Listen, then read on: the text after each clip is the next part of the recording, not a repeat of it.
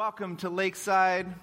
My name's Sean. I'm one of the pastors here, and I am super glad that you're here. If I've never met you, I'd love to meet you out in the lobby. Uh, maybe it's your first time in a long time. Fantastic. We're glad that you are here. And wouldn't it be great, like the song says, if life could be simple? You know what I'm saying?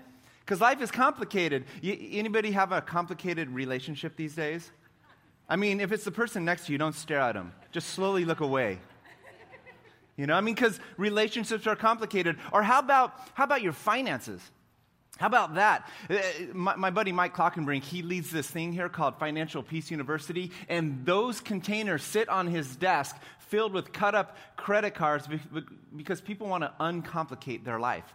And so they be getting free from this debt that they're in finances? Or, or, what about your job or your career? Or maybe it's your lack of job or your lack of career these days, not to mention raising kids or our health issues or our mental health issues. Life is complicated. And I think that's why Jesus, when he stood in front of the crowds in his day and their lives were complicated and they're kind of hanging by a thread, he says to him, Seek first his kingdom and his righteousness, and all these things will be added unto you, unto you. He's talking about these things, he's talking about these necessities of life. And then he says, Don't worry about tomorrow. He says, let tomorrow worry about tomorrow. I kind of like that. And I, I almost wonder if he was like getting a little bit intense at the, like, let tomorrow worry about tomorrow. And tomorrow's over here going, yeah, I got to worry about tomorrow. But just you wait because I'm coming. Tomorrow's coming. And you know tomorrow's coming, right? You know what's going on in your life. Let tomorrow, tomorrow worry about tomorrow. He says each day has enough trouble of its own. And some of you are saying amen to that these days. Eugene Peterson, who wrote a version of the Bible called The Message, I like the way he says it. He says, Give your entire attention to what God is doing right now. And don't get worked up about what may or may not happen tomorrow. God will help you deal with whatever hard things come along when the time comes. You see, I love that because authentic Christian spirituality and the story that we see emerging from the scriptures that we've been given doesn't skirt the issue. It hits the complications and the difficulties and the contradictions of life head on and not only that, but the God who is like over the story and the God who's in charge of the story and in control of the story, he actually enters into the story. He enters into this world that we live in and takes on human form and experiences all of that just like we do. And so the God that is over the world is also the God that enters into the world. And the God that is, enters into the world is the God that overcomes the world because he loves the world. And some of you might be sitting there today and going, well, how, how does he overcome the world? I mean, I don't, I don't really get this because when I look out my window, things are chaotic, things are out of control. I mean, all I have to do is wake up and open my eyes, and my family's a bit out of control and chaotic. How does he overcome the world? We're going to celebrate that when Easter comes, but here's the deal it's super simple and super complicated. Because it's as simple as saying, For God so loved the world he overcomes with love. But here's the complication how do we work that out? I mean, how do we work out this kind of love with those others in our lives, those people that we struggle with, those people across the street or over there or next door or whatever it might be? How do we work out the love that is supposed to go through us and bring peace and joy and justice to the world? How do we work that out? And, and beyond that, I mean, if we're really being honest, how do we work out God's love for us? I mean, I struggle with that sometimes. Like, God, you really love me, and I know how bent out of shape I can be. You, how do I really like embrace that? This is part of the difficulty. And so Jesus sat with his closest followers, and he's getting ready to go to the cross, and they know he's going to go to the cross, and they're getting, getting sad, they're getting grieved because Jesus won't stop telling them, I'm going to go to the cross. And he says, I'm telling you all this so that you can have peace, so that you can have peace in this chaotic world. He says, In this world you will have trouble, but take heart or have courage or be encouraged because I have overcome the world. And so there's this very real sense that the overcoming has been accomplished. But there's this very real sense, and the scriptures show that, that we haven't experienced it fully yet. And so if we, if we, were sitting around and getting really nerdy with like theological words, I would say, I would say this is inaugurated eschatology. And inaugurated, it started, it's moving. There's this, there's this thing that's been accomplished, and there's this victory that's been won, and we can bank on that. In an ancient Hebrew culture, they had no idea that that was going to happen. They, they figured it's all going to just happen at once. It's not going to happen in the middle of history, it's going to happen at the end of history. And here comes Jesus right in the middle, and he says, I'm accomplishing something. And then eschatology, so the, this, this, idea of end times and, and what, what's God doing in the last days. And we've been in the last days for 2,000 years. It's like, let's go, Lord, what are you doing here? But, but it's, it's already started. And so theologians will talk about the already, not yet, and this tension that we live in. And you feel the tension, right? You feel this tension that we live in because we live in a world that's deeply divided. And in a country, and sometimes in a family that's deeply divided. And I know that it's always been this way, but, but in my adult lifetime, it just feels like maybe, maybe it's a little bit more these days than normal. And so we have these gulfs of ideological perspectives and political perspectives and theological and philosophical perspectives. There's this there's these divisions down social and ethnic and racial and economic lines. I was walking with a friend of mine a few years ago. In fact, I just got off the phone with her. She's, she lives in Kenya and she does humanitarian work there on a small scale, but on a beautiful scale. And I, I'm walking down the streets of Iburu, Kenya, and I'm sitting in the makeshift houses these phenomenal, beautiful people that she works with. And it's complicated. This young man right here in the brown shirt, his name's Kamal. He's having surgery this month. And my friend Kara's home for a month on furlough, and when she gets back, she wants him to still be there. And it's complicated. So when we come to the scriptures and when we come to an ancient story that's written for people on the other side of the globe in a different time with different customs, with different world views, it's good to know that it's also for us. And there's something here for us because just like us, they were human. And so we come face to face with people like Jonah, and we're in the middle of a series, and we're right in the middle now of a five week series in the book of Jonah. And we see things shining through, and sometimes it sort of acts like a mirror, and we go, Is that me? And we're on this journey where we start to see the character of God more clearly, and we start to see maybe Jonah and this character and what he's all about more clearly. And, and then we sort of see ourselves and we realize that Jonah faced a complicated world as well. And so, if you have your Bible, will you open to Jonah chapter 1? And if you don't have your Bible, you can pull up uh, the scripture on the Bible app, the YouVersion app. We use it every single week here at Lakeside. If you want a physical copy of the scriptures, we got some out on the tables out there. You can grab that. I think Jonah starts on page 515 or something like that. So grab the scriptures, and we're going to jump into a beautiful passage. It's chapter 2, but it really starts at the very end of chapter 1 in verse 17. And it says, Now the Lord provided a huge fish to swallow Jonah. And Jonah was in the belly of the fish three days and three nights. From inside the fish, Jonah prayed to the Lord his God. And so we're going to hear this prayer. We're going to hear sort of the private thoughts of Jonah and what was going on. It's like reading his private journal. And we get to kind of hear as he's sinking down in this scene what's going on in his mind and heart. He says, In my distress, I called to the Lord, and he answered me from deep in the realm of the dead. I called for help, and you listened to my cry. You hurled me into the depths, into the very heart of the seas, and the currents swirled about me. All your waves and breakers swept over me. I said, I have been banished from your sight. Yet I will look again towards your holy temple. The engulfing waters threatened me, the deep surrounded me, seaweed was wrapped around my head. To the roots of the mountains I sank down, the earth beneath barred me in. But you, O Lord my God, brought me brought my life up out of the pit.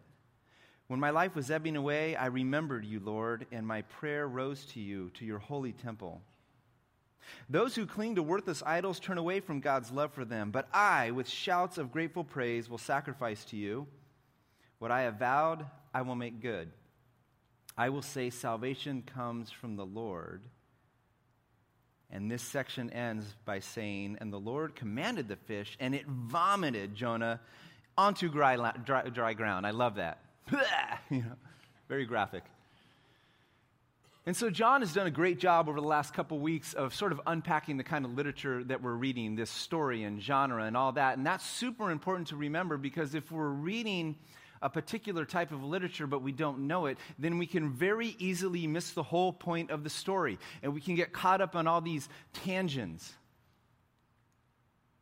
Some people call it moralizing or sermonizing or just like making up whatever we want from the story. And so it's, in, it's important that we embrace the way that this was intentionally written to its original audience. And so we've learned that this story is satire, it's in the narrative form. It's, it's almost like, it's a little bit, bit like some of the parables that Jesus told in his day. Satire, the whole point of it is to sort of hit you upside the head. I mean, satire hurts. And it's meant to sort of surprise you, like hit you on the blind side if you're, if you're like a football player. You don't know it's coming and it hurts, and the truth hurts sometimes. And so we're kind of cruising along in life, and then it just hits us. And that's what happened to Jesus. Not that all his parables were satire, but he would tell these stories, and the religious leaders at the time, they would go, wait a minute, we need to arrest this guy. No, wait a minute, we need to kill this guy.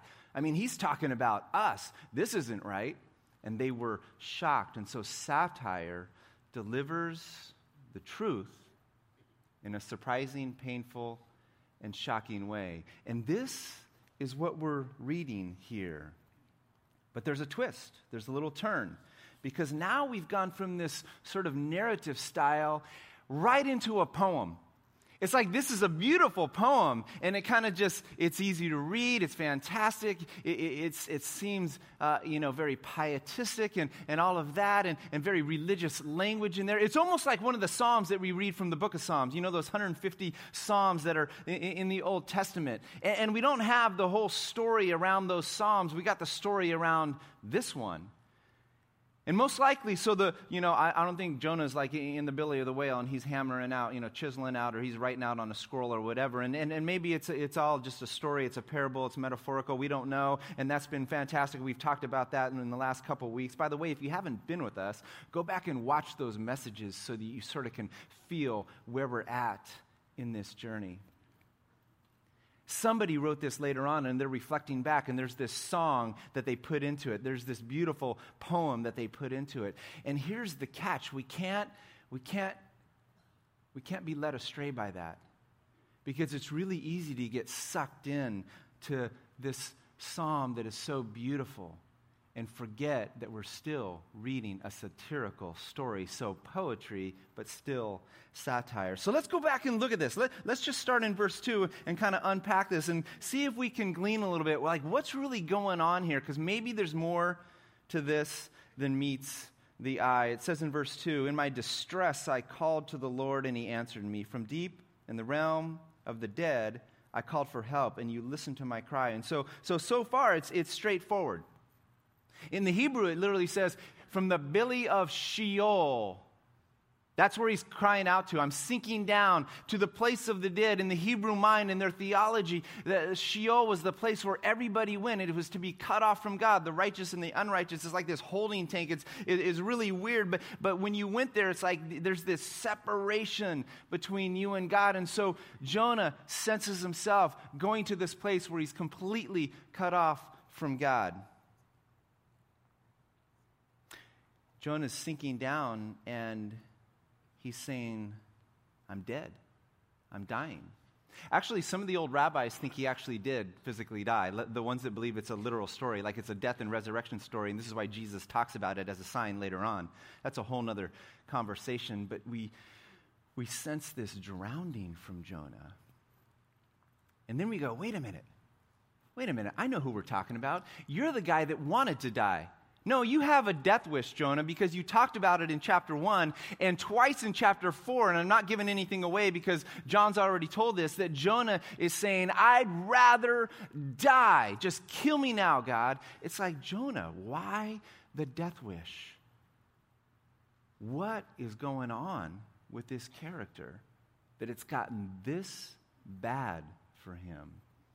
Look in verse 2. This, this kind of continues on, and Jonah kind of is crying out, and he says, You hurled me into the depths. Who's he talking to? He's talking to God. Who's he saying hurled him into the depths, into the sea? He's saying, God, you hurled me into this. I'm here because of you, man. Well, wait a minute. Okay, we remember chapter 1. Who hurled Jonah into the sea? It wasn't God, it was the sailors. And why did they do it? They didn't want to do it. They fought Jonah every step of the way. Jonah wanted to get thrown into the sea. Do you ever get do you ever get stuck playing the blame game in your life? Has that ever happened to you? You know the blame game? It's, it's, it's a treadmill. It's like that rat on that spinning wheel. And, and, and it's really easy to play. Sometimes we just play it sort of innocently in short bursts, like, oh, that's not my fault, it's your fault. Or that wouldn't have happened, or I wouldn't have said that if you didn't do this. And, and sort of this blame thing. But it's actually a lane that we can get into, and we can play it day after day, year after year. And it's not that people haven't hurt you, they have. And it's not that they shouldn't ask for forgiveness and make things right because they should. But the reality of the blame game is that it will always hurt the blamer most in the end. And you know people that are old and sour and full of bitterness. See, God's not in the business of blaming. He's in the business of loving and forgiving. And he wants us to be free from that. And so Jonah is drowning here and he's in bondage and he's kind of clinging to this really beautiful poetic language this religious language and he's he's he's sinking down and it sort of reminds me of this of this thing that Jesus said to the religious leaders of his day he was quoting the, the old prophet Isaiah and he says, These people honor me with their lips, but their hearts, oh, their hearts are far from me. And we start to see what's really going on in Jonah's heart and his mind start to shine through. As he's sinking down, he's still angry. He's still frustrated. He's still clutching to his viewpoint on things. And he's pointing the finger and he's blaming God Jesus had a word for that, and he used it over and over and over in Matthew 23 about the religious leaders. He called them hypocrites. And this hypocrisy seems to continue with Jonah in verse 4. Jonah says, I've been banished from your sight. Like I'm cut off. I'm done. I'm sinking down. I'm going to the place of the dead. But who banished Jonah from God's sight? How did the story go? Jonah ran from God, right? God pursues Jonah. He cares for Jonah. He provides for Jonah. He shows mercy to Jonah. God didn't banish Jonah. Nobody else banished Jonah. Jonah banished Jonah from God's sight. God continues to show mercy over and over again. Jonah didn't deserve God's mercy, but he shows it anyway. The sailors didn't deserve God's mercy, but he shows it anyway. The Ninevites certainly didn't deserve God's mercy, but he shows it anyway. We have a generous God.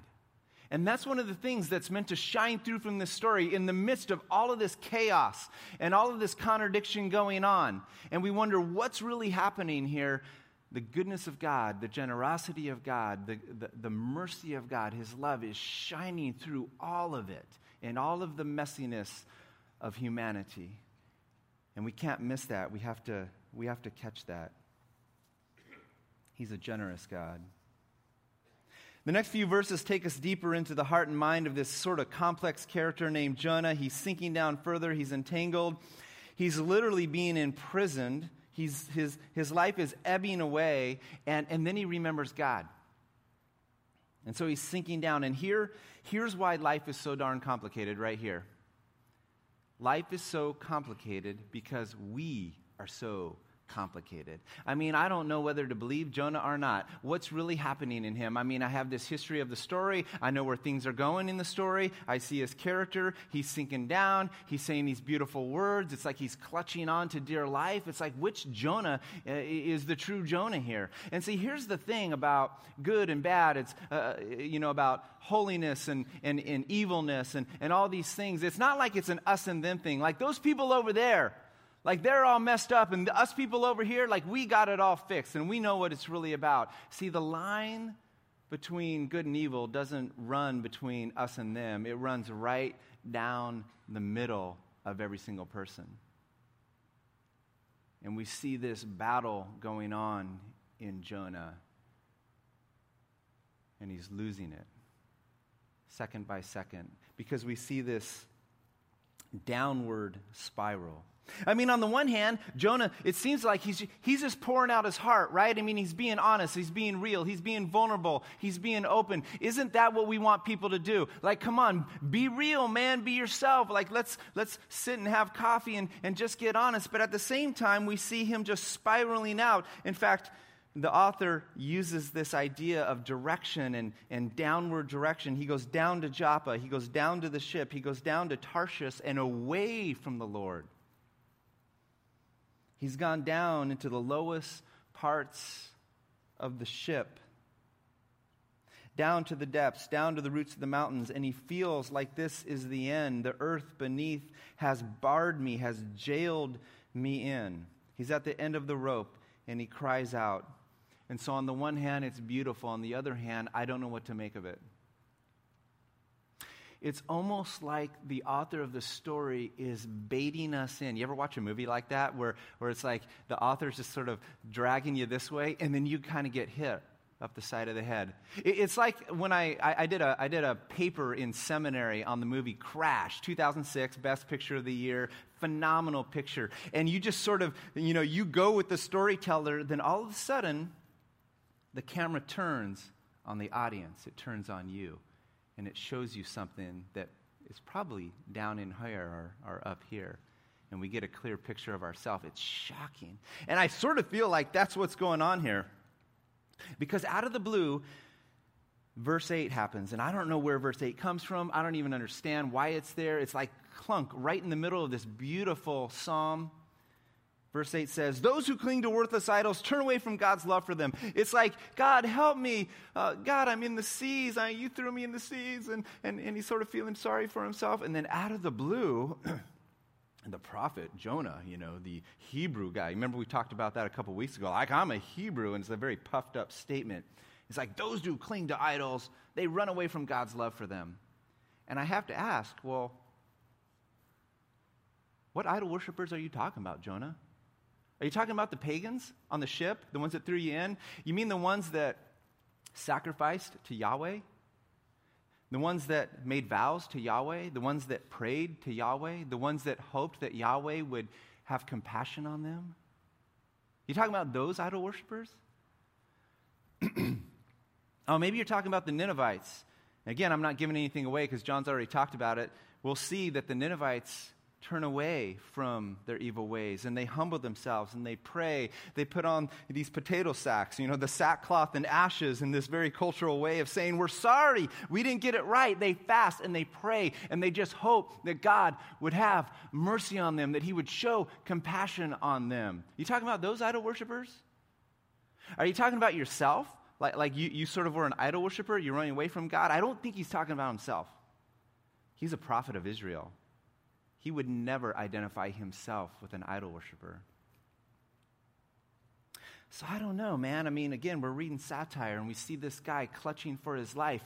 And as he's sinking down, it just seems like he's playing this religious game, like he's saying everything that he's supposed to say, and he knows the words, and, and he, he knows what, what he's supposed to do, and he's saying it all, but his heart is sinking down. Do you ever do that? You know, inside your life is ebbing away.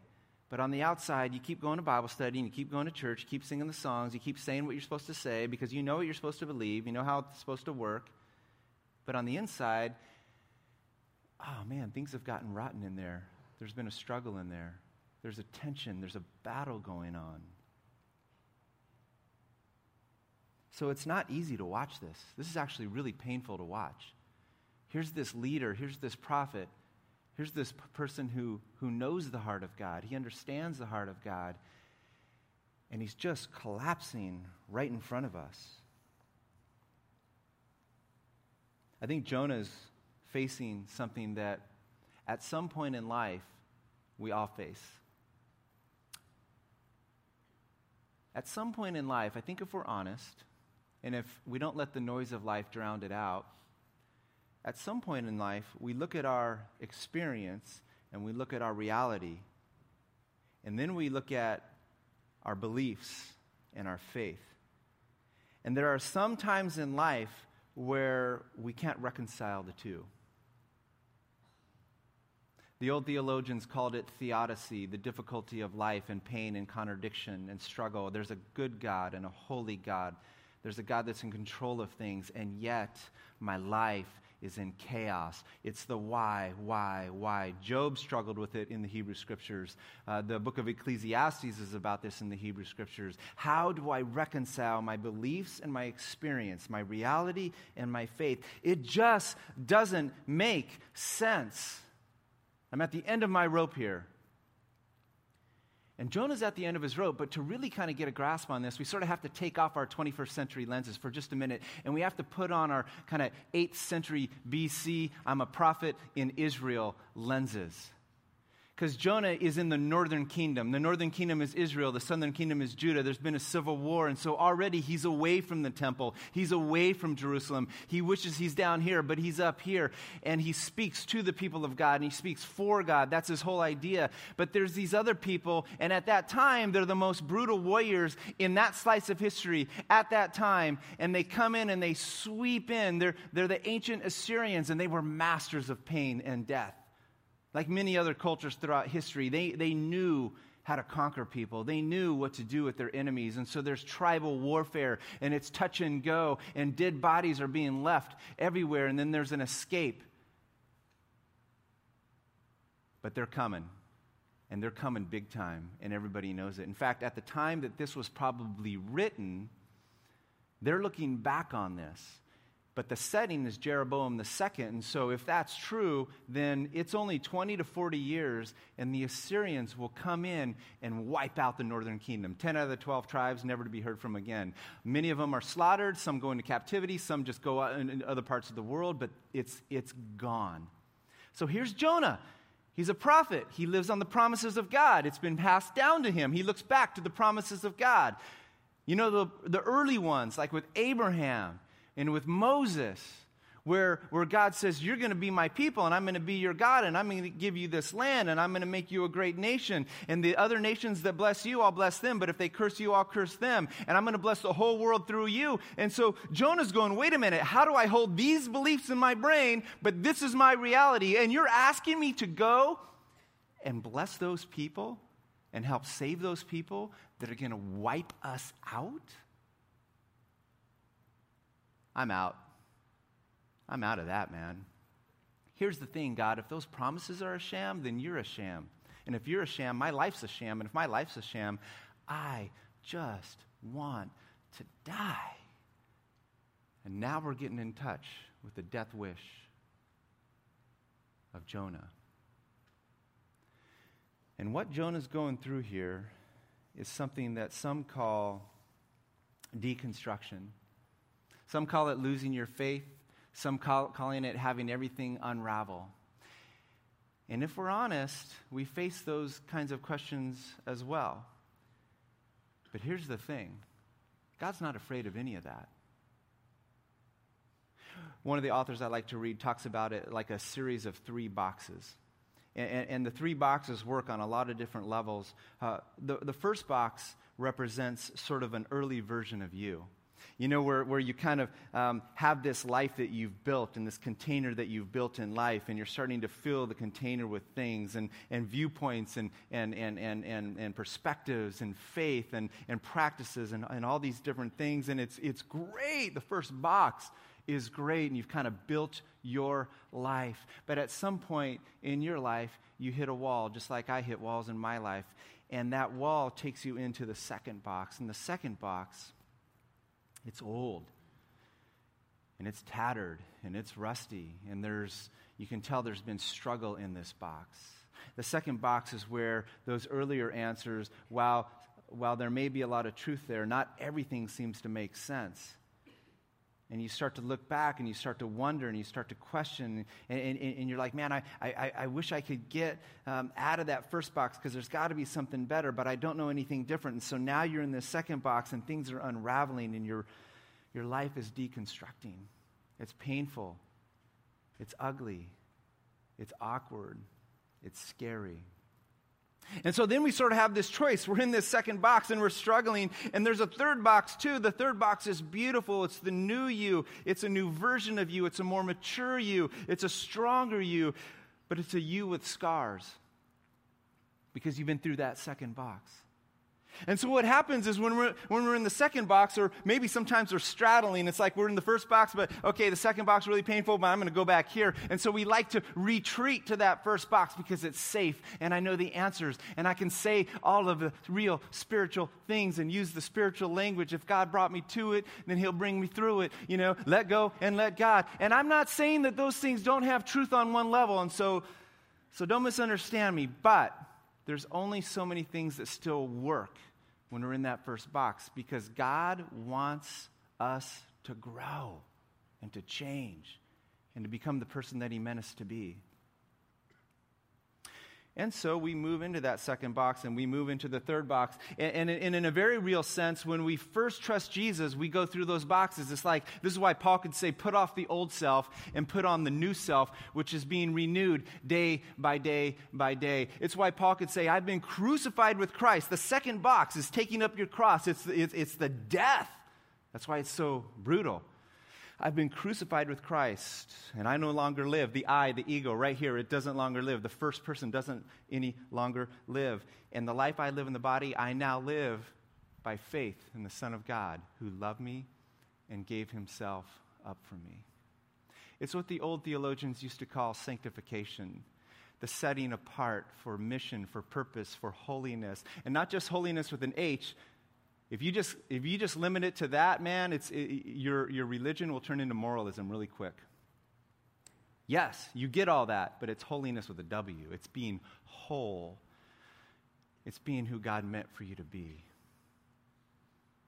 And so we go through that in various ways initially, but here's the thing I've realized is that I go through it again and again over the long haul. And we can fight against the wall, that second box, we can stay in it forever. And here's the thing with Jonah we don't know what happens to him. There's tension at the end of the book, and we'll get to that when we get to that. We just don't know, but we do know this that, that God rescues him. Even in the midst of all of that deconstruction and falling apart and messy religious hypocrisy, God reaches down and he shows his mercy. And the beautiful thing about this poem, because Jonah will say a bunch of stuff in verse 9 too, but, but the beautiful way that this ends is God provides. So God provides and then he commands. And so this poem is a chiastic poem. It's, it, it's like a V like a sideways V, and it starts here and it ends down here. And the whole point of that is that it's surrounded by the beginning and ending, and we have God's provision and His command. God is surrounding this whole messy process that Jonah's coming through, and we can't miss that. We have to say, oh, wait, that's for me. God's surrounding this whole messy process that I'm in right now. And the fish barfs Jonah up on dry land. I love that.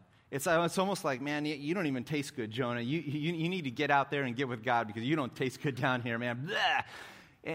And he, he gets this opportunity to begin to walk again.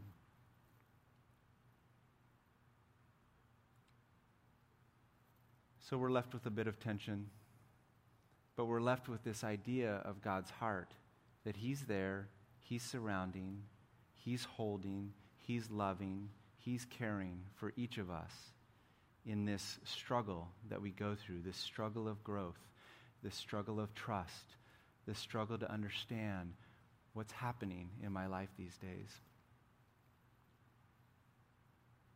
And at the end, what shines through is that God is a gracious and compassionate God, that God is slow to anger, He's abounding in love. And if you miss everything else from the book of Jonah in these five weeks, don't miss that. Hold on to that. And we'll hold on to it together. Let's pray. Father, thanks for your love for us. You're a good, good, good God. And Lord, I'm thankful for your amazing love, but I'm also thankful for your power.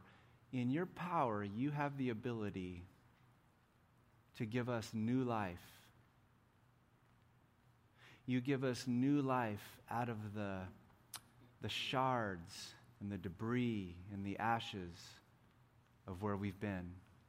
And so, God, we commit that to you. We open our hands today and we say, Lord, here's our lives, man. And you, like take them and, and work with them and mold them and, and shape them. And may we have the courage, may we be instilled with your courage to keep going through that second box and into the third. To know that you love us from beginning to end, no matter what. We pray in your name. Amen.